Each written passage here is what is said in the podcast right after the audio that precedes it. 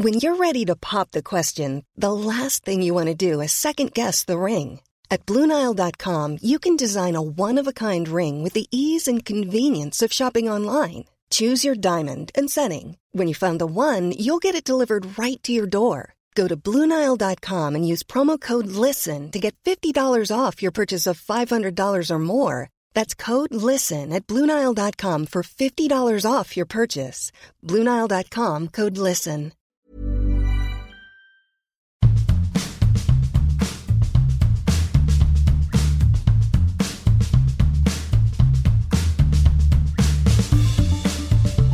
Greetings, Kiwis, Norte Americanos, and other citizens of the globe, and welcome to Politics, a podcast where a genial and overemployed New Zealand comic and an irascible and very underemployed American journalist just sort of talk about things to cope with the pain of living in Trump world.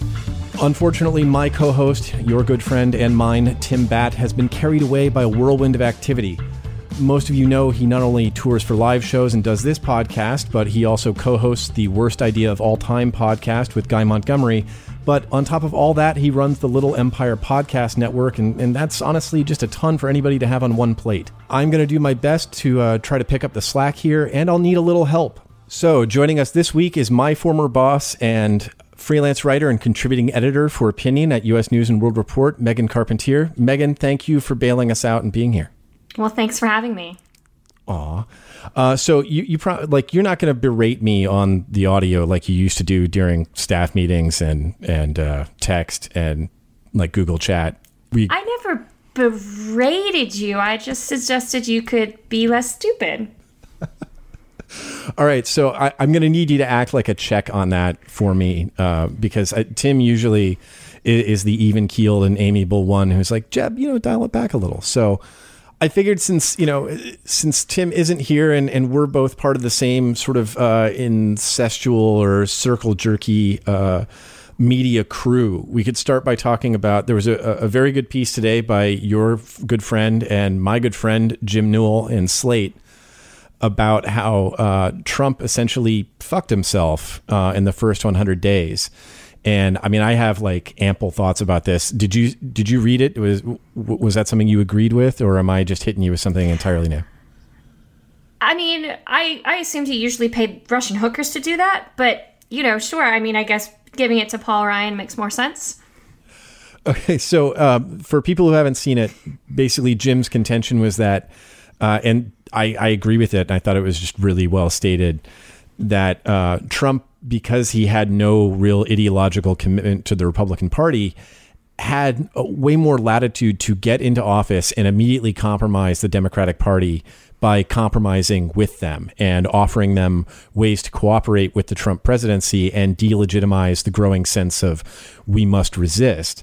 And instead, uh, as as Jim sort of lays out, what he did, Trump did was that he said, "All right, Paul Ryan, your legislative agenda is my legislative agenda," and he wedded himself to uh, kind of like Republican orthodoxy in a way that held no appeal really for Democrats and made their job a lot easier when their base came to them and said, "We don't want you to cooperate. We want you to resist," and there was nothing for them to really cooperate with.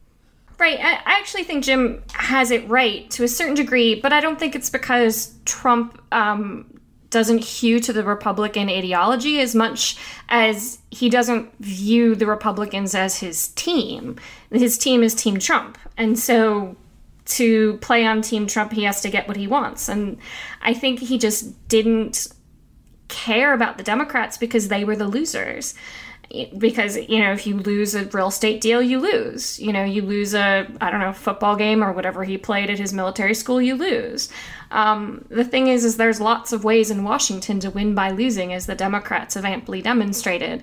And the healthcare agenda is one of them. You know once people started to realize that the obamacare that they hated was the affordable care act they actually sort of benefited from um, which was something that the Republicans could allow not to happen when they were just saying no but had no power.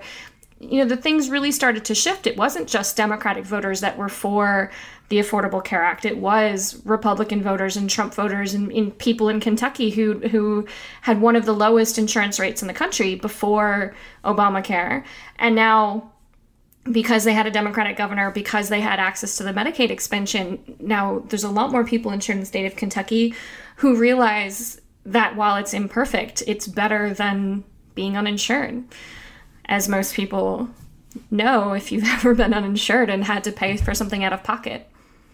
Yeah, yeah. No, I, I liked what you said about uh, like the the point of Team Trump because this this was the thing that I was scared about during the general election was I thought he was going to win the nomination and then turn right around and tack hard to the center and go back to being kind of New York plutocrat Trump who thinks universal health care is pretty good. And you know would have just enough apostasy that he could yank Clinton voters away. And instead he went hard right even more seemingly and and repeating what he'd already said. And then he won anyway. And at that moment you know if, if you are a megalomaniac who might have been on the cusp of being less megalomaniacal the fact that you just won and defeated all these odds or overcame all these odds would only reinforce the you know your commitment to just doing exactly what you want to do uh, but like that was I mean, it still seems to be like that sort of Damocles like at any minute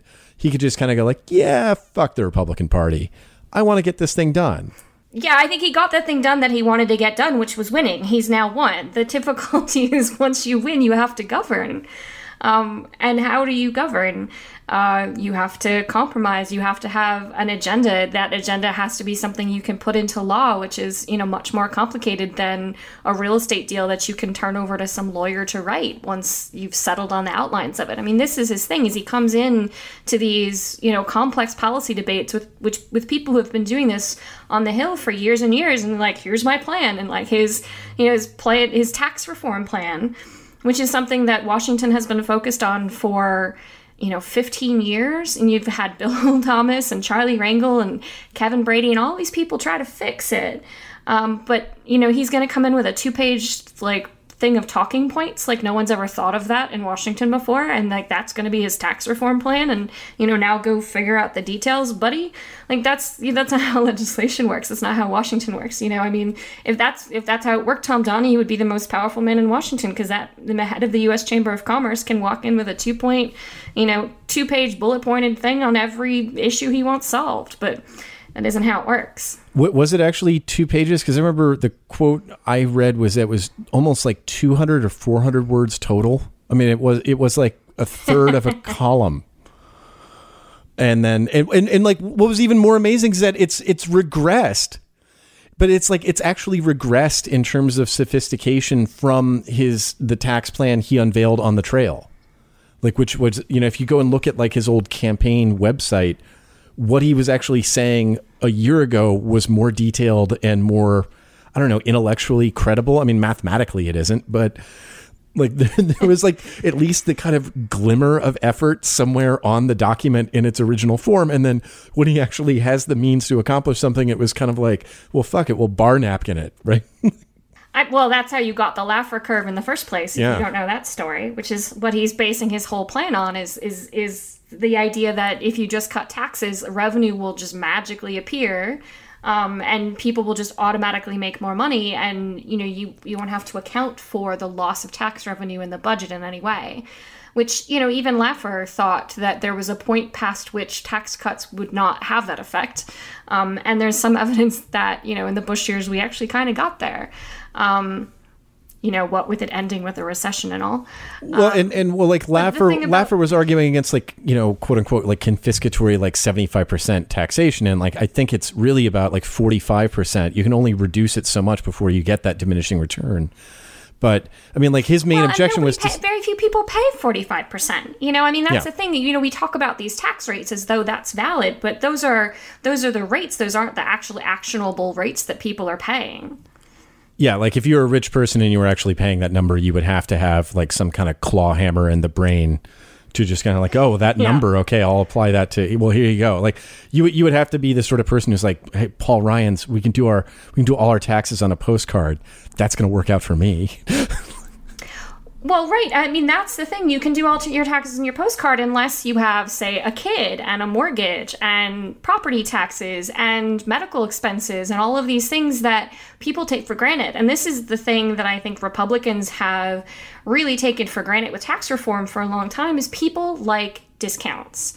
You know, this is Macy's whole structure. You know, you go into Macy's with your 20% off coupon, and this has happened to my mother. They used to just raise the prices 20% on coupon day. It used to drive my mother ape shit. Let me tell you, she still tells the story from 20 years ago when that happened to her. But, you know, people will, you, like Macy's found and they tried. They tried to lower prices and just say, okay, we're always just going to charge you $30, which would be kind of one of our sale prices on this like series of items. And no one would buy them because the coupons weren't valid and there wasn't a sale, even if it was less than they would have paid on the sale because people just like that discount thing. People like that on their taxes. You know, you could take less money out of every pay, everybody's paycheck every week or every other week or every month or whenever they get paid to lower their their effect their tax rate but and even lower their effective tax rate. But at the end of the year if they didn't get their refund back because they don't have any credits and deductions people would be mad about it. And eh, republicans kind of know that. Trump i don't think knows that because he doesn't you know he doesn't pay taxes like normal people and never has. Mm-hmm.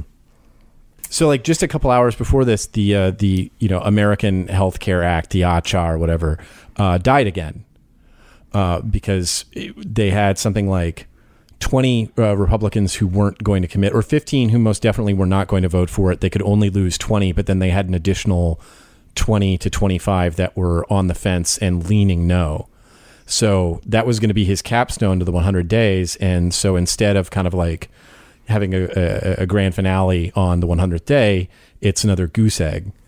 Um, did you see this one coming, or like, and, and can he go back? Can they can they try and take a third bite at this apple, or do they have to figure out a way to sort of like subtly? I mean, legislatively they can. Yeah. So legislatively they can take a third bite at this apple because it wasn't actually defeated on the House floor. They Paul Ryan pulled it, which gives him as Speaker the ability to bring it back and put it back on the agenda. I mean, they have Uh, they have to at some point do something, right? I mean, they, they can't have promised this for years and have to go into the 2018 election saying, you know, we, we never agreed amongst ourselves because we were just all kind of bullshitting you about it because we wanted to defeat Obama. But that's, I mean, that's effectively what it is. And, you know, there there's they're they're going to have to take away health care from people. They're going to have to charge women more for maternity care, but women are more than half of the electorate, you know, which some, you know, people on the hill I think like to forget. So you can't start charging women more for health insurance because they can get pregnant again and expect women, you know, in Iowa not to notice. And you can't expect, you know, people with breast cancer in Nebraska not to notice that their, you know, premiums went up you know, $60,000. Or if you get tested and you have one of the breast cancer genes. You know, these are some sort of fundamental issues to a lot of people that they're just sort of the, you know, Freedom Caucus is running ideological roughshod over, and it's never going to get past the Senate. And you're going to keep peeling, you know, whichever way you go at this point, you're going to keep peeling people off and quite frankly like you can find some ceos that in private like admit they'd sort of maybe wouldn't mind universal health care because then they don't have to pay for it really. And they figure if everyone's paying for it in taxes they'll actually end up paying a little bit less in taxes than they would for actually just buying their employees health insurance. You know there's there's no the only constituency for getting rid of it now is people that Either are ideologically opposed to having to force Americans to buy health insurance for whatever reason, and this sort of political imperative that they themselves created. Just, I, I kind of want to roll it back for a second. So, just for like our, our, our fans who are listening who are primarily Tim fans and are not from the U.S., one of the things you mentioned about like maternity care. So, one of the ways that they're trying to cut money is to say, like, well, you can give insurance to people, but we're going to leave out let's say these 10 or, or 15 basics of care. And so one of the ones is that you can have health insurance and let's you know you're a woman with health insurance but it doesn't cover giving birth. So or prenatal care of any kind. Like if you get pregnant honey you on your own yeah, and so like it, what what normally like what in, in, every other sort of OECD nation is a really basic thing. You get pregnant and then you go into a doctor and then that doctor stays with you for nine months and the baby comes out becomes this like I don't know, hundred thousand dollar bill. I have no. I I remember looking at the, the the bill for my son and just sort of blanching and putting it away because I knew that we were fortunate enough to have insurance that covered it. But I mean, just you know, an overnight stay in the hospital, which a mom needs. Uh, that's not going to happen. And what are you going to do? You're going to sort of like give birth and you know, like out in the alley or or like wherever you happen to be, and just you're like, I hope I can make it home and I don't bleed out. I mean, you think about it. Every sonogram's four or five hundred dollars. So if you have one a month just to make sure the baby's not dead, you know, amniocentesis will cost you a couple hundred dollars. You know, every time you go to the doctor's office, that's two three hundred dollars. If you get gestational uh, and, diabetes and you suddenly right. have to take insulin or something akin to that, that's gonna, uh, yeah. I mean, you have to have, you know, a C section or else die? You know, are you to like I mean, you're not to say no, I don't have $30,000 to spend on that, but you'll be bankrupt like before your child's done breastfeeding. Um, yeah, yeah, I mean, these these things are expensive and and to a certain degree, you know, people don't plan well. You you we don't tend to plan for contingencies. I don't think that's just an American thing, but I think it's definitely an American thing sort of like blown up. And when it comes to health insurance, I mean, look, if you'd have told me at 22 that I didn't have to pay 200 extra dollars a month as long as I declined maternity coverage. I had to decline maternity coverage.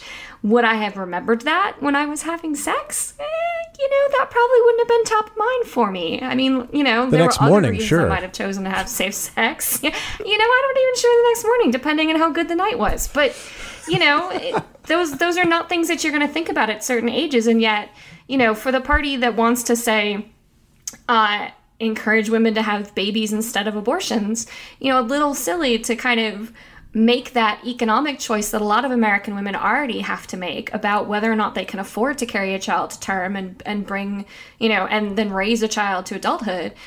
To make that an even starker economic choice in this day and age is is is you know while taking away women's access to um, maternity care. Yeah, it's a hard it's a hard decision. You know, and so much of this is just driven by this ideology that's divorced from practicality. You know, and, well, and I, this I don't, actually I, mean, I think was one of the I, I, don't know about that. I mean, it's very practical. If you believe that women should be inherently subservient to men, and you're paying them less per hour than you pay a man for the exact same job, and then you say you, know, you make maternity care a bankruptable. If you make ha- being pregnant a bankruptable offense, then they're going to be very dependent on a man like they're going to need that extra revenue. They're going to they're going to need somebody to support them so that they can have a house. You, you're you're not going to have as many single moms if it's a bankrupting act. I mean, there there's a remarkable consistency in how uh, you know how sex can be punished if you're not a pianist American. Like, I don't know. I do kind That's, of admire like I, I kind of admire like the holistic contempt for women there. Like, I mean, there really is no stone left unturned in making women's lives shittier like in that group. So I don't know, like. Well, I think I think though in, in a certain way I, I agree with that. I think there is sort of a contempt for women and a contempt for women's place in the larger society outside of the home and, and the biological imperatives that women are sort of saddled with in a way that men are not. But I also think it just, you know, ideologically it, it's not consistent. It is just these ideas that they're getting from you know think tanks and economics books that they haven't really understood quite frankly and without any practical application to the world. And i think if you look at the 2016 election you know the sort of practical ideas sort of came from hillary clinton who wasn't popular amongst liberals for being too practical. And then you have the sort of uh, completely impractical ideas of Donald Trump, like a wall across the whole border, like deporting 11 million, you know, Latinos in this country, like, you know, all of these things that he said he was going to do and said he would do in the first 100 days, which has turned out to be absolutely impossible for him. You know, all of this was was just these grandiose schemes that were not practical in any way. And I think you're just sort of seeing the rubber hits where the rubber hits the road of ideology versus practicality those are hard things to square because so much I think of Republican ideology that's based in in sort of capitalist economic theory isn't is really based on a lot of like misunderstandings and deliberate illusions like market failure. You know, market failure is kind of like a 101 kind of economic concept insofar as I learned it. And I'm not saying that I didn't learn it at, you know, universities, which I guess are all too liberal with, with the teaching. But, you know, these are some basic things. You know, Ayn Rand was not like an economist per se, but you have a lot of people that just sort of believe her philosophy as opposed to actual numbers. Yeah, and and she was still like she was taking Social Security and Medicare when she died too, right? So, like fucking hypocrite. I mean, yeah, yeah. Hypocrisy is, is another kind of interesting philosophy, but that one has a pretty good toehold in Washington, I think. Well, I mean, uh, like, sorry, like I just I, I thought of something and I went, no, I can go nowhere with that. Um, we've gone on for a bit and we should take a break, so I just want to leave like I want to leave everybody with two thoughts. One, Ayn Rand was buried like at, at her funeral. There was like a six foot uh, uh, um, like floral arrangement shaped like a dollar sign. Uh, and, and two or B, I don't know if I started with A or one. I've forgotten. It's been a while. Um, Trump promised all of these things on day one. So really, like the last 99 days have been us kind of waiting around for an epilogue that was just going to be as disappointing as uh, you know the introduction.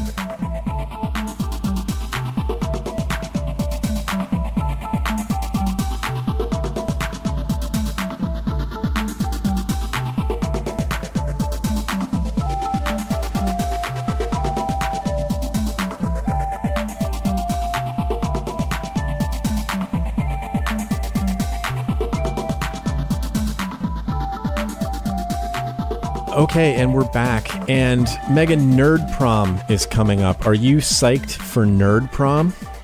Woo! I, you know, I went to three proms. I'm pretty chill about it. So, you know, I. Okay, it's every you know, it's every year. so is the Sorry, people was that so the least nerdy thing I've ever said in my life? no, congrats on three proms. I didn't go to mine, but I went to I went to like the next. I went like I had a friend who was a senior when I was in like community college, and she was like, "Can you please come with me?" And I broke my my not going to prom streak, uh, and I really I kind of feel like that mars my record. I could have just been like, "No, I rejected it." But anyway, nerd prom uh, for for people who are not.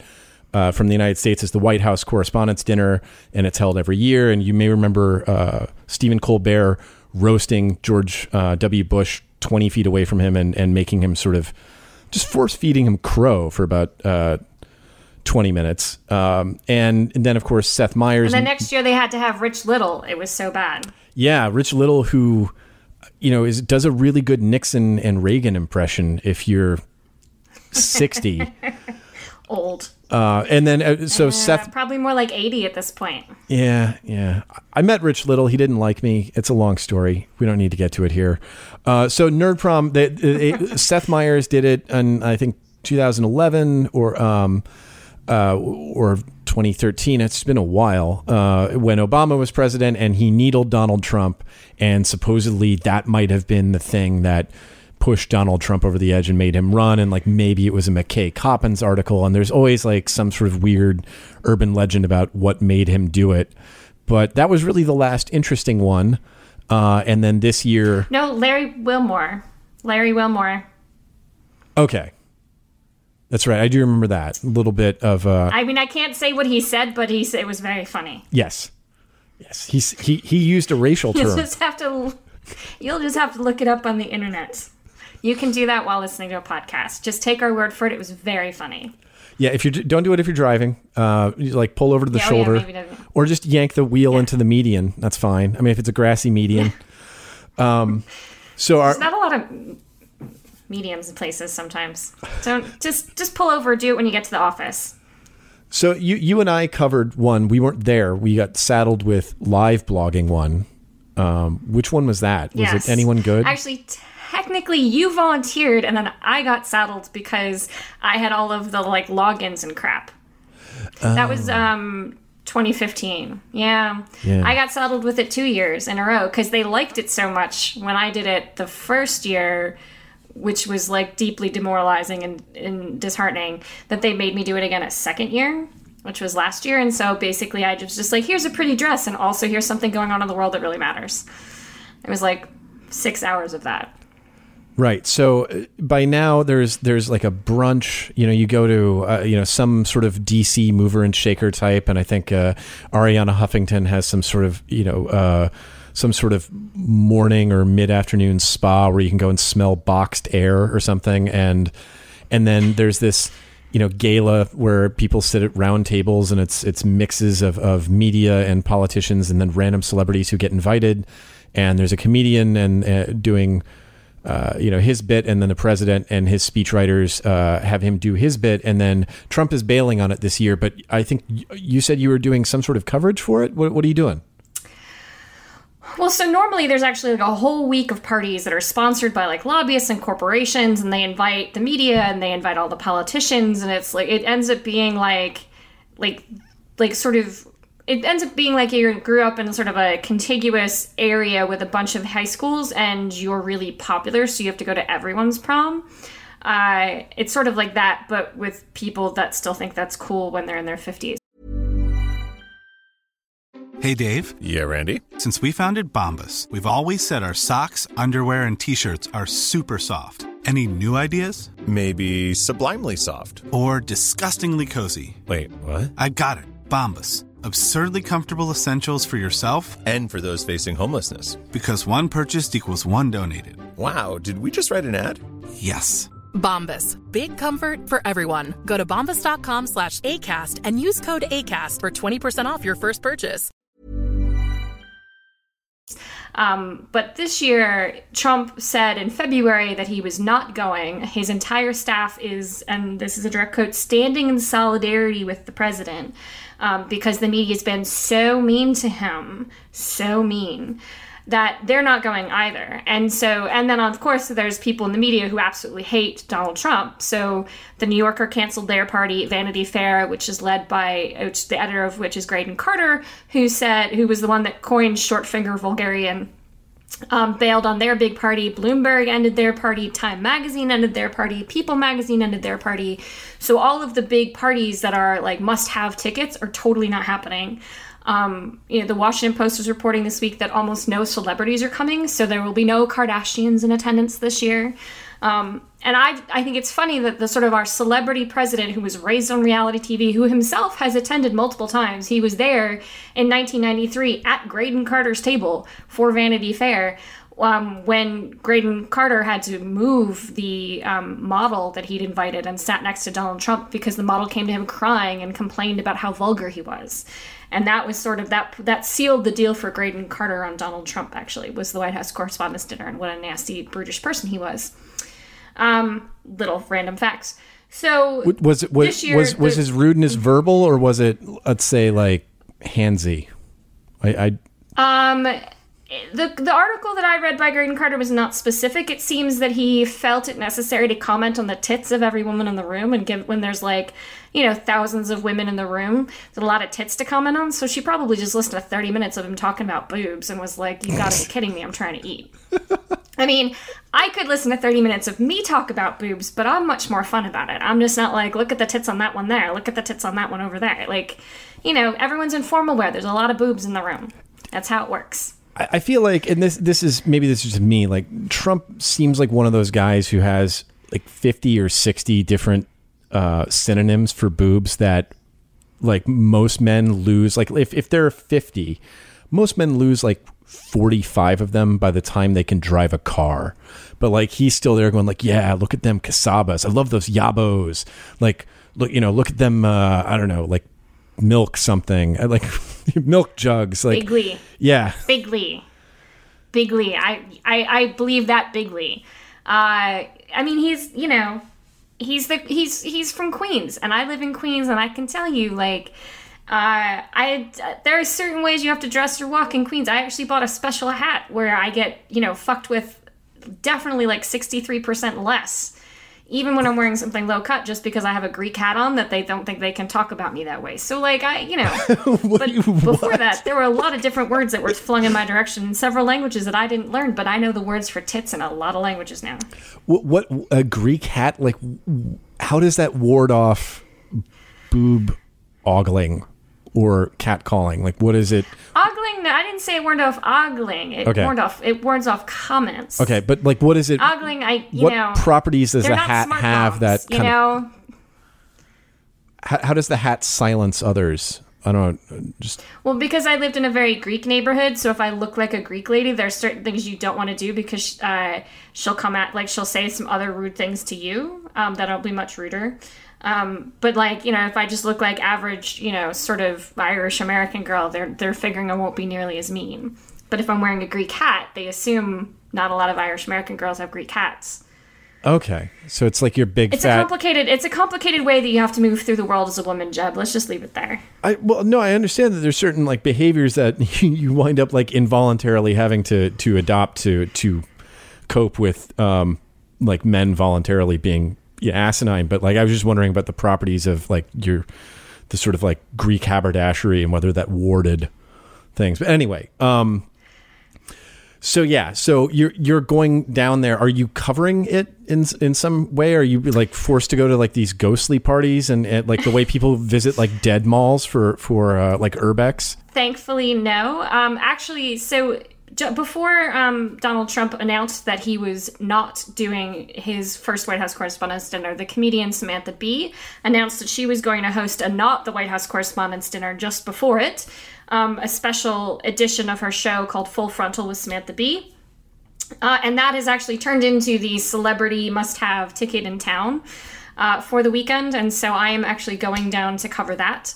Uh, I think Key and Peele are going to be there. There's going to be a whole host of comedians. That's kind of where the celebrities that are in town are apparently planning on going. Um, they're going to highlight the work of small town newspapers. Uh, and Nice. news gatherers of various varieties. Yeah, and they all of the money that they're raising um, from ticket sales and from donations, they're giving to the Committee to Protect Journalists Nice. which helps um, advocate for journalists both that, that fear for their lives and livelihoods. So, I mean, it's a great, you know, it's a great uplifting thing, but it should also be pretty funny because she's agreed, she's basically said she's gonna say the word fuck a lot, which, you know, is pretty much all I need to hear to go to a, comedy show. So, you know, this used to be a family podcast. Uh, so what I, I think is funny is like, so Trump is having this rally in I think Harrisburg, Pennsylvania, yes. and and like Lovely Harrisburg. the- I've been there. the uh, the theory behind it, I think, for the Trump team is that all the Trump faithful will be like going to the the 24 hour news to watch his rally instead of going to C-SPAN to watch the White House Correspondents' Dinner. and and he's going to counter program against it and his ratings are going to be boffo and he's going to show everyone and like I you know I I get why they they think that but what I think is sort of interesting is like what I mean the, audience for people who want to watch the White House Correspondents' Dinner as opposed to watch like the best parts of it the next day on you know BuzzFeed or Vulture uh, is is tiny. And like the audience for people who are going to spend a what Saturday night I guess um you know what watching like a, a- a Trump rally is vanishingly small. So like even if it is a victory it's going to be this sad little victory. Yeah, I mean, the one thing is that it means a lot of the White House correspondents will be in Harrisburg. So he's actually like fucking them by not showing up for their dinner, which is a f- scholarship fundraiser, but then he's double fucking them for by telling them they can't go to their dinner either and they all have to go to Harrisburg for the day.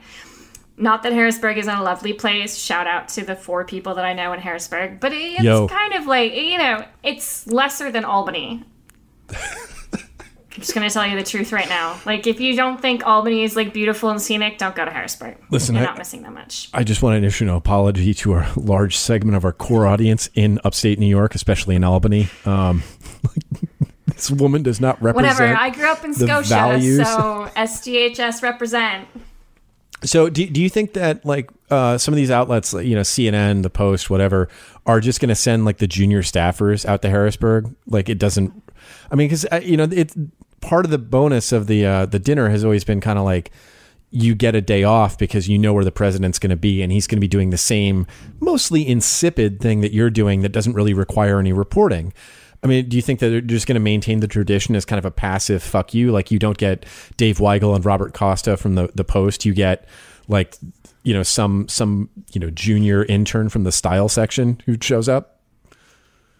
I mean, the thing is, is, is normally most of the table is actually filled with celebrities. You know, all of these news organizations like invite whomever. You know, ABC, CBS. You know, all of the the news the news stations like that that have actually like shows on their entertainment side end up bringing all of their entertainment figures to the event. Yeah, So most of the time, even like anybody but the most senior of reporters isn't going to be at the table because it's their seats are going to be filled by some Uh, I don't know. I would say I mob wife. Are those still a thing? I'm terrible with this reality TV stuff. It's it's um, it's like Bradley Whitford. I don't even know if he has a show, but he just keep you know like he's just a mainstay now.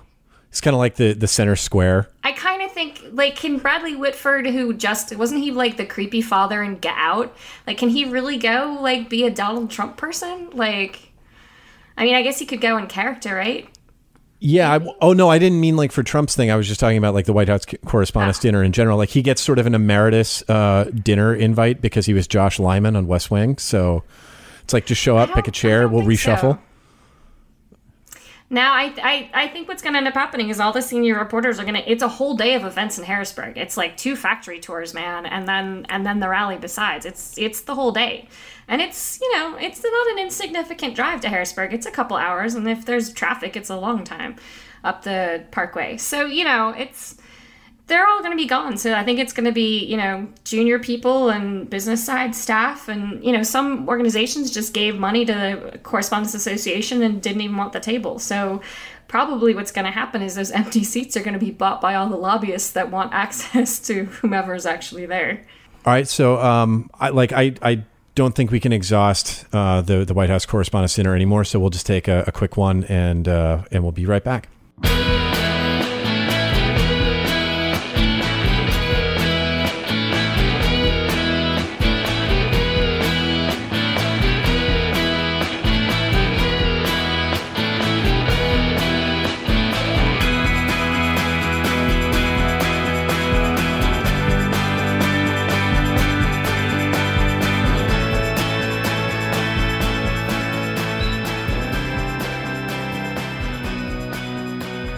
Welcome back, everyone. Jeb's in the can, so we can talk about what's really important, which is sex. Although, technically, what I want to talk about is birth control because for those who are not in the United States, and don't know, the Affordable Care Act, which is to say Obamacare, made contraception one of the um, rights that you had access to as a woman. And so it had to be paid for, and it was considered preventative care because it prevents things, and thus was covered without copay. For many women, what this meant was that you had access to birth control for no copay, um, birth control pills, or implants like Norplant or Depo-Provera, which is shots, or IUDs, which are intrauterine devices. As soon as Trump was elected, many of my friends and colleagues and people that I sort of know acquaintance wise started to talk about getting intrauterine devices for the first time because they're extremely expensive, but they last for either one, three, five, or 10 years, depending on the device that you get. They're extremely effective, and at least until the Trump administration changed the law, they're free. They are also notably one of the reasons why some religious organizations are contesting the contraception mandate in court. Uh, and some of those cases are continuing. Hobby Lobby, in particular, was concerned about providing IUDs because, under their leaders' religious beliefs, an IUD is actually a kind of abortion, which is medically not true, but God and science, you know how that goes. Now, the Trump administration has asked for a delay in yet another case um, related to birth control access. Um, responding to it in any way, shape, or form, the intention seems to be to pass a regulation that will eliminate or significantly inhibit women's access to contraception. It's not hey, that I, funny. So. I just got back. What, what's going on? Sex. right. Carry on.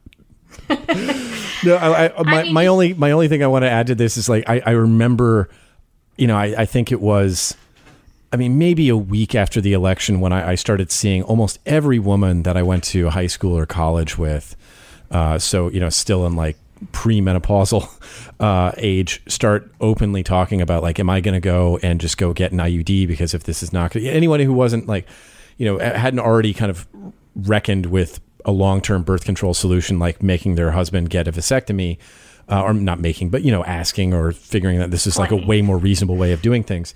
Uh, but like, just started doing that that that public on the Facebook wall kind of discussion of like, when am I going to go do this? How am I going to go do this? Because I, I need uh, I need like a financial solution for the next ten years if I can handle it, or at least five. Like maybe it's a he's a one termer and we can go back to normal, but I got to get this while the getting's good.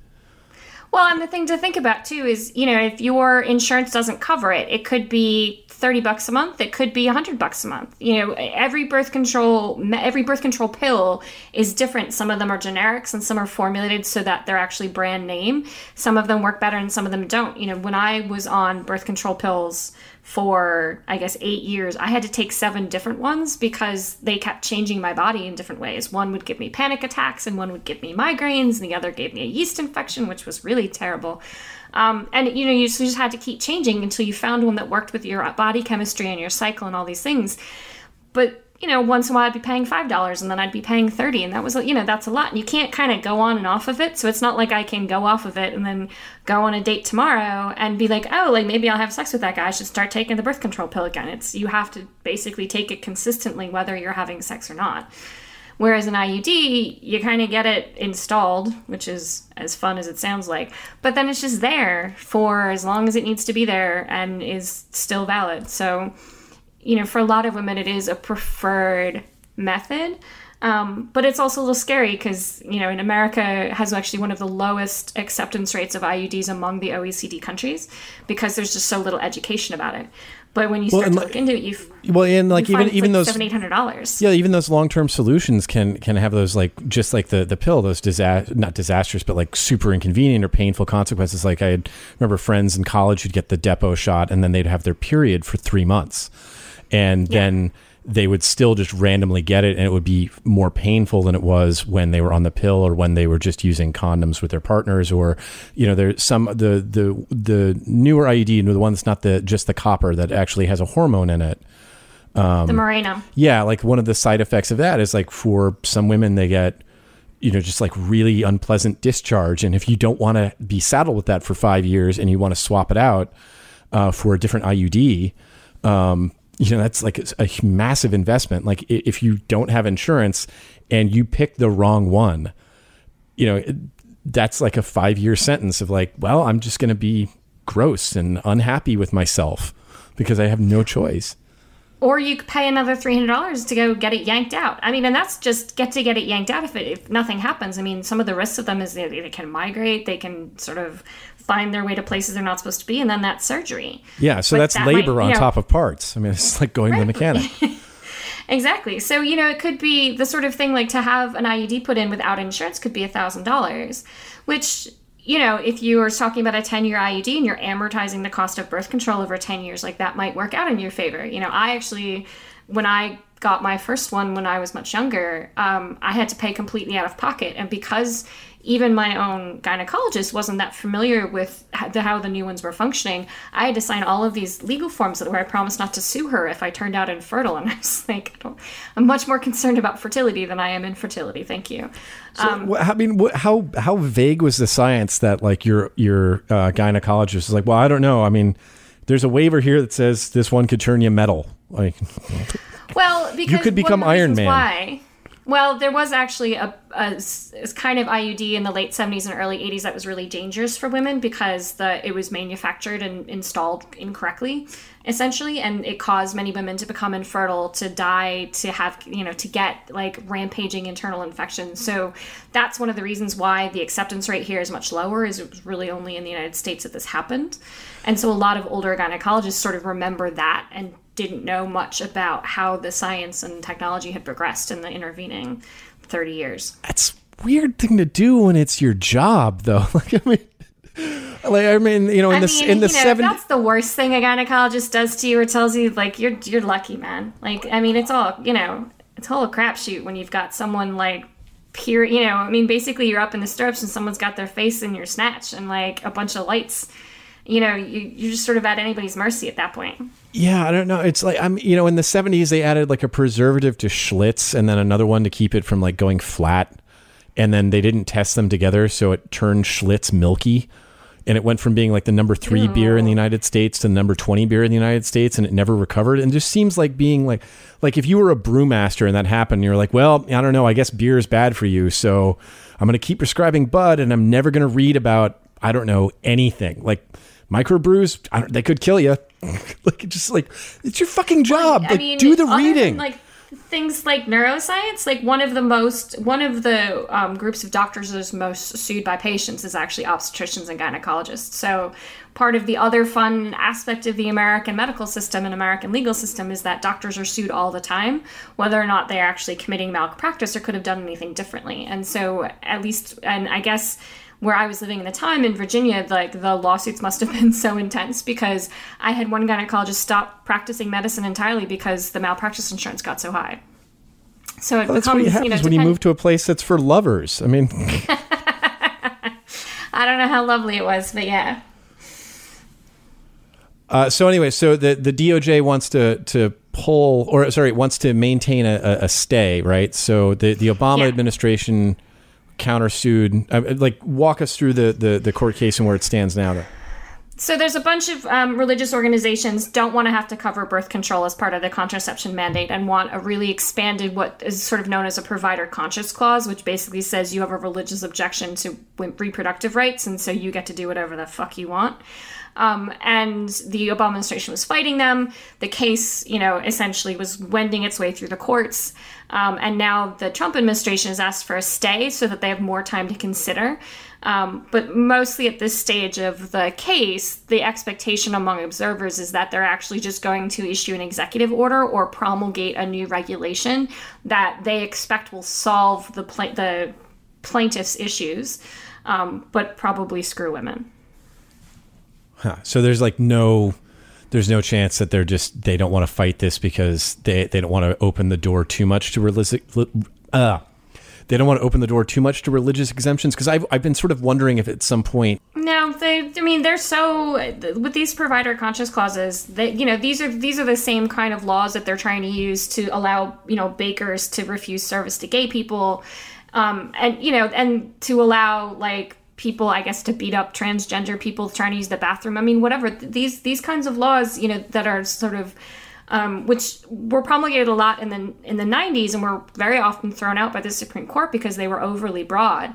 Um, they they just kind of love these laws because they can say it's about preserving religion and whatever, when really it's about sort of mandating other people, like your employees or gay people in a relation to you, abide by your religious beliefs as opposed to freedom from religion. But Yeah, I, I remember the, uh, the the the originating law for that was uh, it, it was about um, certain you know like American uh, Native American tribes uh, using peyote for their their ceremonies, and and the religious exemption was to get around um, uh, sort of you know, like uh, federal scheduling, like narcotics scheduling and, and criminalization of, of peyote, and then you know everybody sort of thought like, well, it's very sensitive in Mr. Clinton, right? It was it was Bill yeah, it was Clinton. in in like 93 or 94 right yeah and then of course that was like the wonderful trojan horse for the religious right because if you can exempt it for native americans then you know what about like traditional white folk ways like not letting you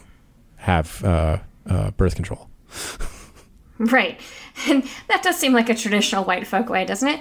Um, It yeah, I mean, I think, I, I- you know, all these laws have been, you know, and, and attempts at these kinds of laws broadly have been around for a long time. I mean, George, it was one of the last things that actually George W. Bush rammed through was a provider conscience clause um, related to abortion and not birth control. But, you know, I mean, you have these all over the place. So if you get a Plan B prescription because you know you made a mistake with your birth control regimen or something and you go to when you had to use, just get a prescription went to walmart the cashier at walmart could refuse to, to check you out. You know pharmacists could refuse to give it to you because they had a religious exemption and they said they didn't think what you were doing is right so you don't have access to something. Well i can't see why walmart would steer you wrong.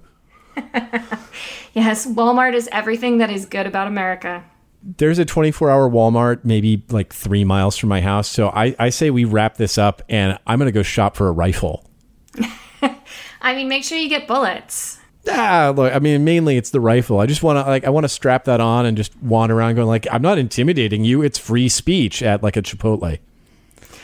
I, I think you need to come up with a new restaurant because you need to be more creative. I think you need to go someplace more like Chuck E. Cheese. But like, if I go, if I go in there without a kid, it'll be creepy. I mean, if I go in there with a gun, that'll be normal. I mean, that does seem about right for some places in America. It does. It does. All right. Seriously, like, I, I think we should go and and like leave immediately and buy guns. Does that sound good? Well, I'm in New York, so I'm just gonna go buy like liquor and weed or something. All right, that sounds like a plan. Thank you so much for being on, Megan. And is there any place that people can uh, can find you if you want to be found? Uh, MeganCarpentier.com. Right on. Okay, thank you so much. Thanks. All right, thanks for listening, folks. Thanks too to Chris Collingwood of Fountains of Wayne for providing the music this week. Technically, he provided it for my other podcast, This Week in Atrocity, but I choose to beg for forgiveness rather than seek permission. You could also mollify an outraged Chris by going to Amazon.com and picking up a copy of his solo album, Look Park. Hopefully, Tim will return soon from his trip into the heart of darkness. In the meantime, you can catch his other podcast, The Worst Idea of All Time. Uh, you can also listen to mine, or you can hear me this week on the Daily Beast's conspiracy theory podcast, Truther. Talk to you soon.